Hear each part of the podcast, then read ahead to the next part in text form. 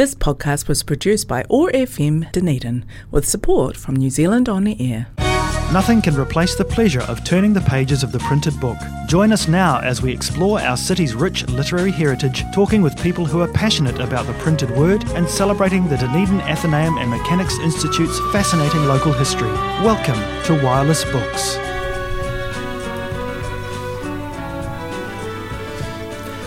Welcome, everyone, and welcome, Christine, to another edition of Wireless Books. We are in the lovely little studios of Otago Access Radio, and we're here for and on behalf of Dunedin's oldest institution, the Athenaeum and Mechanics Institute, a lovely little library for the whole of Dunedin and environs to enjoy. Mm. And the Octagon, beautifully placed by the cafes and bars. Very convenient. Yes, that's that's what they set it up for. I thought so.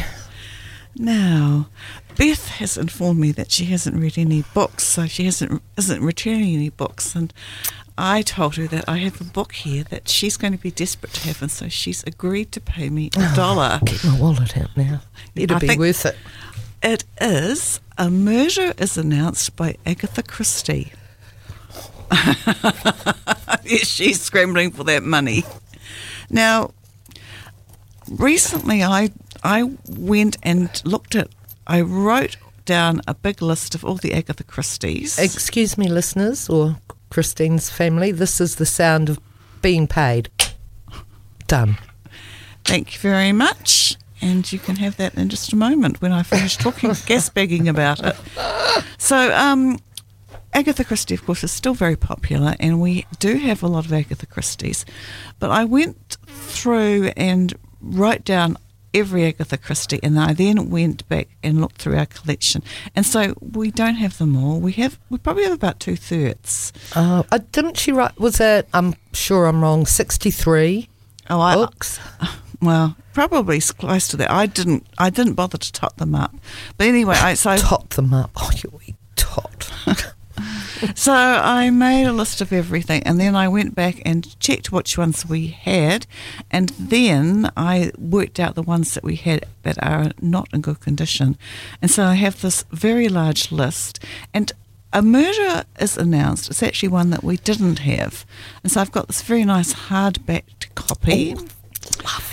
And it is it's very it's very nice. So it's a Miss it's a Miss Marple mystery. So I, I like them the best. So I, I snapped it up. So slowly, bit by bit, I'm just um, adding it into the collection. Yes, adding more ones that we don't have, and then in mm. time replacing the ratty old ones with nice new ones because I think she's worth it. Oh, she is. The lovely thing about and I've never read um, A Murder is Announced. I love, of course, the television movie adaptations, mm. but the lovely thing about the books of the adaptations is often um, quite different plots and endings, mm. which is lovely. Yes. So I can't wait to read um, this book that you very kindly only charged me $1 for for the next month.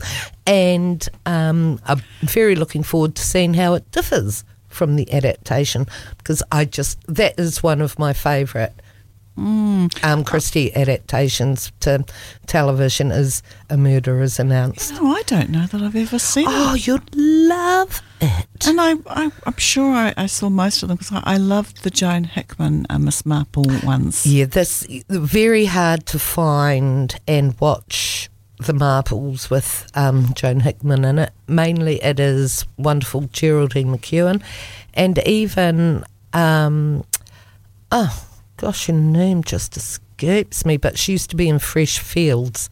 Mm. Um, oh, yes, I know the one. Oh, Julia McKenzie. Yeah. She's really great too, but. I've never seen a Margaret Rutherford. I've searched and searched, and I've haven't been able to see a full one because I've heard so much about her and how she sort of spoofed Miss Marple. Mm, it was very amusing. But I would have loved to have seen it. But she wasn't really Miss Marple of the book. She's no. too too forthright and um, and forceful. But um, once again, I, I read this mm, a long, long time ago when I was younger, and rereading it, sort of, I started to, I don't know if I worked it out or if I vaguely remembered what, what it was, but I did, I sort of clicked and worked out what it was, but didn't diminish my enjoyment of it. And even though I thought, oh, I think it's that person, but but, but, but, but, because she had just covered her tra- tracks so carefully. So it took me, so I probably halfway through I thought, oh, I think it's that person. But wait a minute, how can she, how could they have done that? Mm-hmm. I just, it took, I did work it out in the end, but I had to keep stopping and using using my little grey cells, which really was quite painful, but I managed it. Wrong detective, but yeah, I get, I get you. Very good. Um, I've just joined. And it's on Facebook, but the Agatha Christie Appreciation Society. it, but it's really good because people are rediscovering or just discovering her work. Now, now I'd forgotten all about the book Endless Night. Mm. Now that has um, the readers of and lovers of Agatha Christie are very divided about that novel. Some say, "Oh no, it's terrible, it's awful, it's so depressing from start to finish," but other people say, "Oh, it's just look, it's her later work, but it is just." Nearly as good as Roger Ackroyd. Mm. So that actually made me. Um, well, listen to it on an audio book because I couldn't get the book.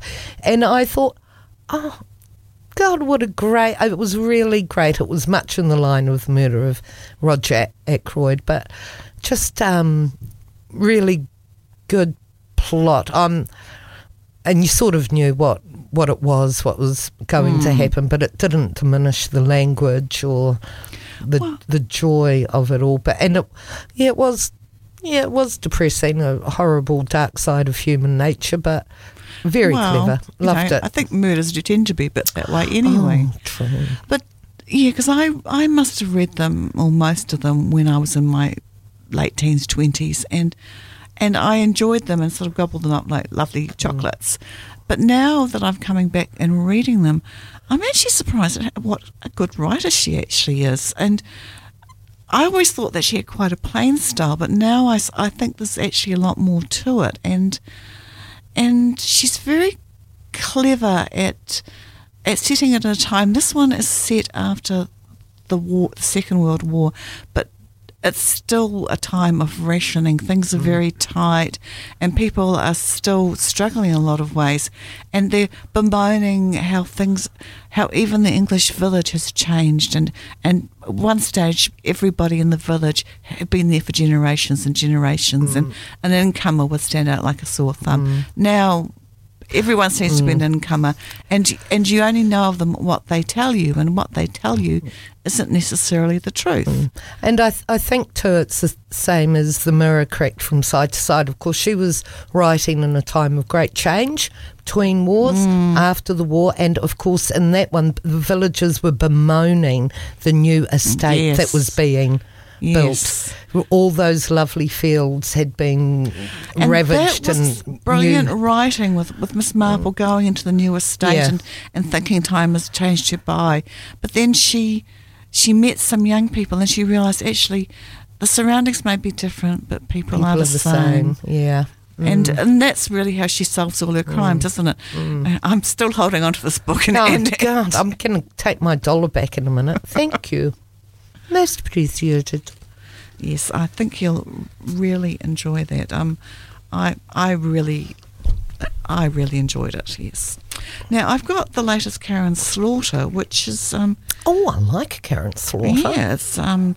I think it's top of the um, bestsellers list at the moment. It's after that night, and it's just, it's a character Will Trent is is part of it, but really it's about his his fiancee oh. who is a doctor and a very smart doctor, Sara Linton.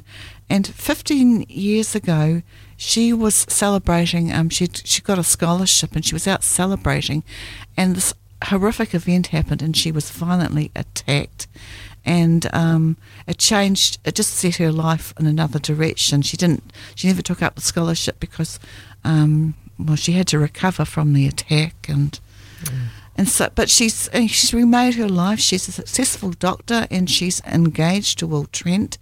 And you know she's feels like she's finally managed to leave the past behind her. And then one evening she's on call in the ER and a young woman is admitted who's been brutally attacked, and it just brings back that her attack back to her because it seems so similar in so many ways, and because of course. Um, Will Trent is a special agent with the GBI, which I've got no idea what that is.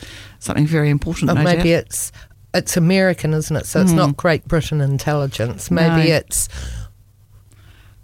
something Bureau inv- uh, investigation. oh, General Bureau of Investigation. Yeah, that sounds about right. Giant Bureau. Carry on. the Great Bureau. Yeah, so um, so because he's involved in the investigation of this young woman's attack, he starts um, tapping into her, not just her memories of her attack, but her medical knowledge, and yeah. So it seems the past isn't going to stay buried forever, and I've I haven't read it all, but I have read uh, a good chunk of it, and what's what's happening is just horrific. It's quite a ghastly um, crime conspiracy in a lot of ways.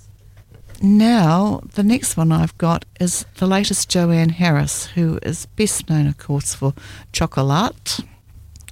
And I think people think that she's uh, just writes sort of fluffy romances, and she doesn't really. She's written some quite gritty um, books, and this is um, a departure from her as well. It's almost science fictiony. It's about this woman. She's she's in her fifties, getting on, and she's going through the menopause and having a hard time with it. Now, when she was a young girl, she had this. Well, I think you'd call it a magical uh, power. She calls it. Um, she thinks of everybody as having a house, and you and she was able to enter other people's houses. So, in other words, she was able to go into other people's minds, and and it ended badly. And she she stopped doing it because it sort of blew up in her face, and she hasn't done it for years and years. But now, with the menopause, her hormones are all over the place, and she's very badly affected because it's set in England and there's a park nearby where she lives and a young woman has been who was out jogging has been attacked and and killed. And she f- she feels this very deeply. It's one of those sort of media um, attention things where people people keep going and leaving flowers and stuff and and she feels this very deeply and she starts she starts entering other people's houses and um, and changing them. And what she's doing is she's um, going into um, violent men's minds and, and and stopping them from their beha- their violent behaviour. And it's um it's quite a freaky ro- um, ride. And yeah, it's an interesting one. Well, it sounds like it will be a very popular book. Yeah, well, I think so. Um, yes, so yeah, it's. Um, I don't really want to go any into it too deeply be, or talk And I think it sounds like a great idea being able to change someone. well, behaviour. Well, yes, but um, I know there's always a downside. well, there's one guy that who is, was a creep, and she she changed him and um, gave him. Is it narcolepsy where you keep falling asleep at inappropriate moments? So, and um, which is quite horrible. And- oh, And now I've got Ann Cleeves. yes, this is Murder in Paradise, and it's book three, and it's um, one of the George and Molly Palmer Jones series, and and they're bird watchers, and George has actually started up his own sort of um, detective agency. you mean they're twitches? Is that what they're called? Yeah, yeah, I think Twitches? so. Yeah. Mm. So, and this is set in a remote island, um, one of one of those um, new Scottish islands, Kirkness, and a young um, newlyweds, Jim and Sarah. Now, Jim is from the island and he has a has been offered a croft and he marries his girlfriend Sarah. And she's never actually been to the island before. She had planned to go visit it at one stage, but her her father got sick and so she had to cancel the. And so they got married. They went on honeymoon, and now they've they've come back to Kirkness to, to start their life. And there's a huge celebration with um, lots of cheerful festivities. And then this horrible thing happens when Jim's younger sister Mary slips and tumbles to her death from the island's um, cliffs. And so the whole island is present when Mary disappears. But did she fall or was she pushed?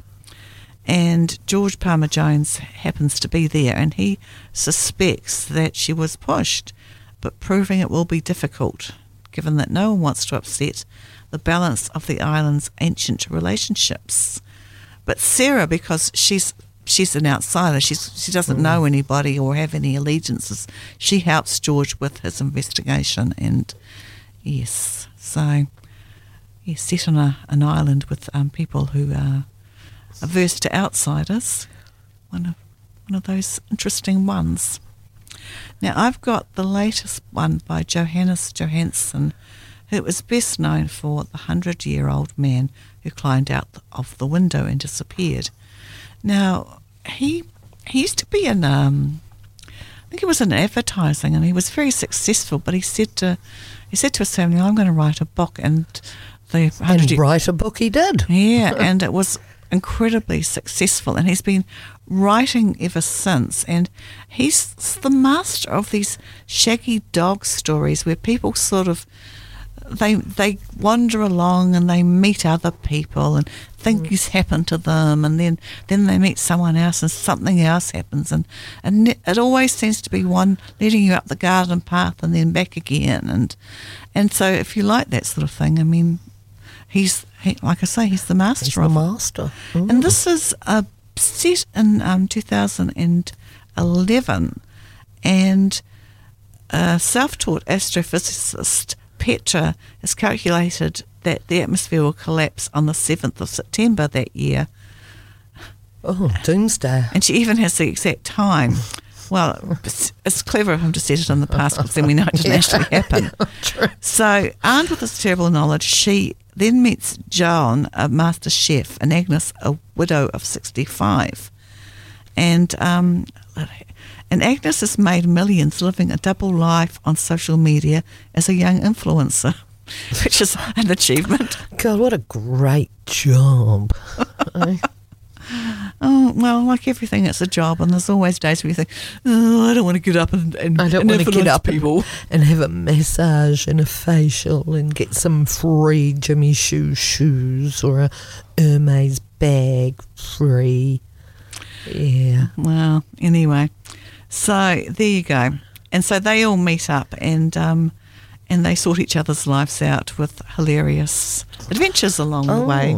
Very good. No, what a great, great um, lot of books that you brought in. Lots of variety. Like it. But I'm going to get do a sting so you can uh, catch your breath until you get on to the next most interesting um, topic. For more information on the Dunedin Athenaeum and Mechanics Institute, go to www.dunedinathenaeum.org.nz. That's Dunedin, A T H E N A E U M dot org dot NZ. And we're back. Okay. Now, I don't know if you've seen this in the news. It doesn't seem to have made the television news, but it's been popping up on the internet that in the British Museum, um, gold jewellery and gems semi precious stones from the 15th century have gone missing from um, their storerooms and have been turning up on eBay, selling for significantly less than their worth. Now, Who's the stealer? Stealer. Mm. Well, what was I going to say? Oh, I've forgotten it. yeah, so, oh, yeah. Museums are kind of like um, icebergs. So you, you see the top 10% of them, with the things that are on display, and the rest of them are all in storage. And, and these things ha- the things that have been missing haven't been on display for years, and they've been basically kept kept for researchers, and they've actually. One of the curators, the guy who's in charge of, of them, I think they've um, they're fired. He's been fired, and the police have been called in, but they that they haven't said that he's the person that stole them or that he's benefited in any way, and um, his son has spoken up for him, saying it's it's terrible and he's devastated and, and these things were his life and he, he would never do such a thing. But I went and read an article and the British Museum seems to have quite lax security because they've had a lot of problems. In the 1970s, historic coins and medals were stolen. Um, and then in 1993, thieves broke in via the roof and stole um, coins and jewellery worth a quarter of a million pounds, which is quite a lot of money. in 2002, a two and a half thousand year old Greek statue, it was a marble head, was stolen by the member of the public because it was in a gallery which didn't have a permanent guard on duty. Um, they had an investigation into into that and um, decided that maybe they should have guards in all the galleries at all times. It's like crikey. Just imagine though, just brazenly. I mean, that would not be light. Just No. brazenly pick it up. What did he do? Put it under his jersey, under his parka? I mean, I'm sure he didn't exit the museum before he was caught. No, I don't know that he was caught. I think it's still missing. Oh, what? And Oh, in 2004, Must check my backyard. It's a bit overgrown. There might be a um, a Greek statue. bust. It would be nice. So in 2004, 15 historically important Chinese artifacts were jewels of ornate hairpins and fingernail guards had been taken by a member of the public. I don't know that they've even been found. Well, I mean, I can understand sneaking off with them unseen, but a blooming great marble bust. Well, it, not, it could have been a small one. Well, true. 'cause It could have been one you put on the piano. Mm, And some of them are actually sort of about the size of a fist or a man's fist, maybe. Right. So possibly it was something like that. If you had a big pocket, you could stick it in your big pocket and, Yeah, true. and, Put it in your handbag. and, and limp mm, out. Mm. Jeez. or walk out with one oh, side Oh, lower than the other. And in 2017, it was revealed that an expensive Cartier diamond had been missing since 2011. Oh, what is going on So, there? so that apparently there's, there's been something going on, and it's a yeah, it's a bit of a stink over there, and there's probably more to come.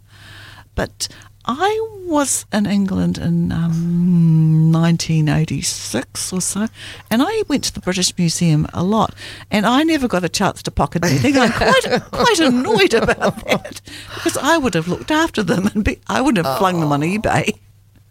But fancy putting those things on eBay as if someone wouldn't really. Oh well, probably know. they. I mean, what? Don't they do inventories? Well, they they should do, but this they've got so, so much. much. So yeah, I much. know, but still, if they got too much, they should give it away. but some of that jewellery is beautiful, but because it's gold and it's quite flamboyant, it can look like costume jewellery. Mm. So maybe somebody flinched it and gave it to somebody, and they thought it was costume jewellery, and then they put it on because they put it on eBay for like fifty pounds or something, or some ridiculous. Sum. Well, I'm sure that the police would be able to track the person where they got this jewellery from and work it backwards how it was purloined from the great institution. Mm. Well, well, no doubt, it will t- but it will take time. And the person who brought it on eBay, I mean, I, would you, I'm not giving it back. Well- no way. I jest. I jest. Mm. I'd wear it once, have a photo taken of it, then give it back. But it reminded me because I've just finished reading um, a John Mortimer book that he wrote, sort of I a love John Mortimer. yeah auto, autobiographical, and he was talking uh, murder murderers and other people I've known, something like that. Oh, And he was talking about a fraud case which happened in 1980. Um, the National Portrait Gallery was persuaded that um, an unknown Victorian painter called Francis Hetling had been discovered, uh, their work had been discovered, and they put on an exhibition of this work. and it was of um, Victorian street urchins and um, with ragged clothing on. And one woman went to go see this, and she recognised her child as one of the of the subjects of the portrait. So she complained, and it turned out that it was a. F- it was a fraud um, set up by Graham Ovenden, and he got his friend Howard Grey to take pictures of children, and then he then pho- he photographed themselves and painted over them, and they look they looked amazing, and they. so the My child, an urchin? How dare you?